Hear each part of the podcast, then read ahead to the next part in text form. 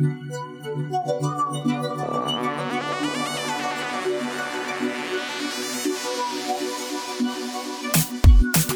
listening to the B School podcast. I'm your host, Taylor Elyse Morrison, embodiment coach and founder of Inner Workout. Consider B School your invitation to becoming a student of yourself. So come on, let's get studying. Hello, welcome back to another episode of B School. I'm so glad that you're here. Today's episode is all about the gifts that we take for granted, and this is actually based on a blog post that I wrote a couple of years ago.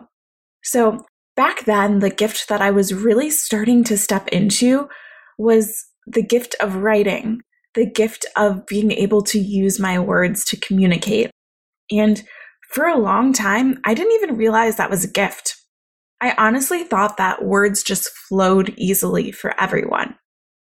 I grew up with a mom who used to be an English teacher, and so I started reading relatively young, and I loved reading. I'd eat up books. And then I'd write when I was younger, honestly, a lot of my works were like these basically plagiarized versions. Right now, actually, we might call it fanfic because I added a little bit of my own spice, but it was really related to the storylines of the books that I was reading. And yeah, I liked writing papers. I didn't have a problem with it. I did mock trial for a little bit and I loved finding through lines and being able to incorporate pieces of evidence with a greater story arc. So, words are something that I've played with my whole life, but I didn't start to realize that it was a gift really until I got into relationship with my now husband.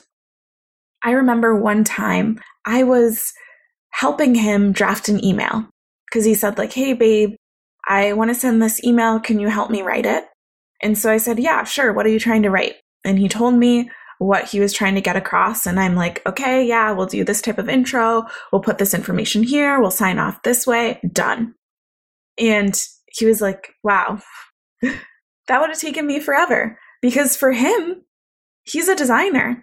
And so, words, it's not that he's not a good writer because he actually is very talented, but he approaches words differently. It takes him a little bit longer.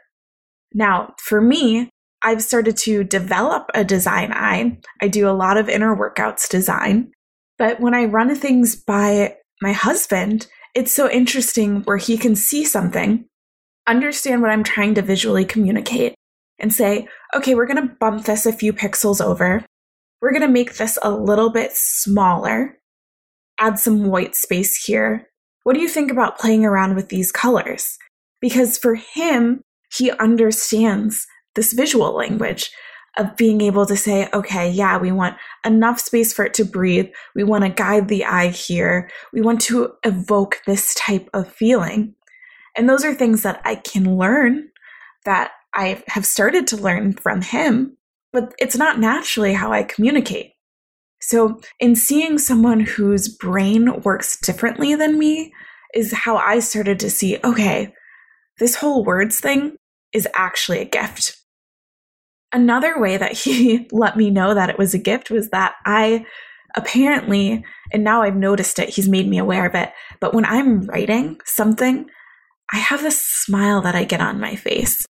And I don't think about it, it's not something I plan. I just have this very specific smile that I get on my face. Matt, when he's designing or when he's drawing, he has this concentrated look where he is just like lost in the world that he's creating. And it's so cool to see. So we both have different gifts and that's part of the beauty of being in relationship with someone whether it's partnered relationship or a friendship just starting to know those things about yourself so matt was actually one of the first people who called me a writer and for those of you who listen to the podcast i used to write a lot more i used to write blog posts i used to write essays. I used to do a lot more writing for clients. Now, actually, a lot of the writing that I do is for the podcast as I'm formulating what I want to say and a lot for inner workout as well. I do the vast majority of the copywriting for inner workout. So, my writing skills are not as apparent now, but back then I was doing a lot more essays. And Matt introduced me as a writer, and I felt hesitant to really claim that, but he encouraged me to claim it. There's a community around me that encouraged me to claim that title and really to step into that gift that I just thought, like, oh, yeah, I like to communicate. I like using words to get points across. Can't everyone do that really easily? Not necessarily. And now, two years after I've written that post, I'm noticing a new gift that I'd been taking for granted, honestly, for my whole life, which is my voice. I used to feel so insecure about my voice because you're listening to me in headphones potentially, so my voice probably comes across at a decent volume. But I actually have a pretty quiet voice.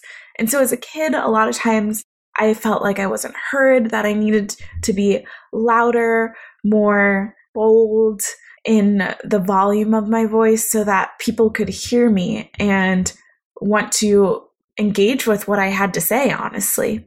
And as I got older and had to do class projects and things like that, people would tell me, Man, your voice is so relaxing. Your voice is really grounding. And I was like, Oh yeah, that that's cool. That's probably just a polite way of saying that I'm quiet. But that voice is a gift now. Like the feedback that you all give me from the podcast is that you like my voice. It is grounding. So you've got the world around you, but you can tune in and listen to what I'm saying, partly because of the quality of my voice. Now, when I'm leading inner workouts, I can invite this certain feeling of being able to enter in and listen to yourself through the way that my voice comes across. Even when I'm leading guided meditations, the qualities of my voice that I felt like I had to change as a kid are actually what make my guided meditations so effective now. And it took outside input for me to really start to notice oh, this is a gift. This is something that I can hone and something that I can cultivate. So, what I want to invite you to do is two things. The first is that I want you to start to notice what people are saying in passing. I think there is a lot of good in taking the strengths based approach to personal development.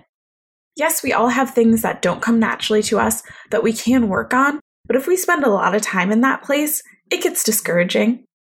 I'm a much bigger fan of noticing what I'm good at and really trying to become excellent in those areas.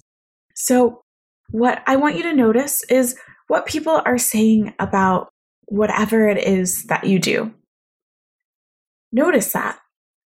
It could be something in passing, it could be a DM, it could be something your manager tells you, your kid tells you, your partner tells you. Start to notice those things and then get curious about how you might continue to first step into that and be like, oh, yeah, this is something that I can double down on. And then figure out how to double down on that. Do you watch some YouTube videos? Do you read a book? Do you do a session with a coach to learn more?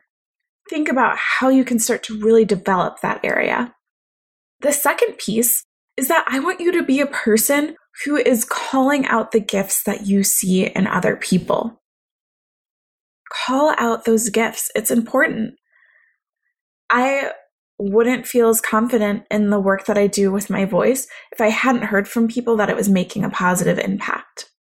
I think about something that happened recently. So, y'all probably know we launched the Take Care assessment at Inner Workout, and I've been working with a former colleague who's an industrial organizational psychologist. I worked on a team of IO psychologists when I was at Allstate, and I particularly wanted to reach out to this woman because I remember that we could be talking about really complex things, and she could always meet people where they were at.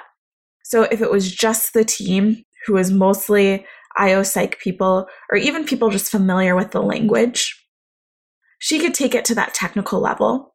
But if we are meeting with people outside of the team who have a very basic understanding, she could use metaphors and analogies to really help us get there. And she cared about people too. It wasn't about, oh, I have all of this knowledge. and I want you to know how much I know. It was always about, I want to understand what you're trying to accomplish and see how I can lead you along the way. And a regret that I have is that I told her all of this when we started working together recently, but I wish I would have told her that when we were working together four years ago. That may have been an opportunity for her to step into the strengths and the gifts that she had, but maybe didn't notice. But I am glad that I told her now. So I want you to be a noticer of gifts. Notice the people who can, like my former colleague, break down information, make it digestible. Notice the people who just effortlessly run meetings, especially virtual meetings, that get things done, but they're also fun and engaging. That person probably thinks, oh man, yeah, I just, I can run a meeting. Can't everyone send out a, a Google Calendar invite and run a meeting? Yeah, maybe people run meetings where we're talking about stuff, but to have it be something where you feel connected and want to contribute, that's a gift. Make sure that person knows what that gift is. Think about the person who just knows how to make you laugh. Think about the friend who you feel comfortable going to for feedback because you know that they will challenge you, but that they will not cut you down and they find that balance. Those are all gifts, and oftentimes we're taking them for granted. So, my goal is that you would start to listen to the ways that you're impacting people that you're probably just like, yeah, yeah, I do that. It's not even something I've just always been that way. Notice that. And then set an intention to be a person who calls out gifts and supports people in growing those gifts. That's the type of person that I want to be. And I want you to be that person too. So thank you for listening. If you haven't rated and or reviewed the show before, I ask you to do that. It is such an easy way to support the show to get more people listening to it. And if you've done that already, thank you so much. If you would like to share this episode or any other, that is always, always appreciated. So, with that being said, thank you again for listening. I will be back in your earbuds later this week. Thanks to Andres Rodriguez for the intro and outro music. You can keep in touch with me on Instagram at Taylor Elyse Morrison. Elyse is E L Y S E. And check out the resources on my website at taylorelyse.com.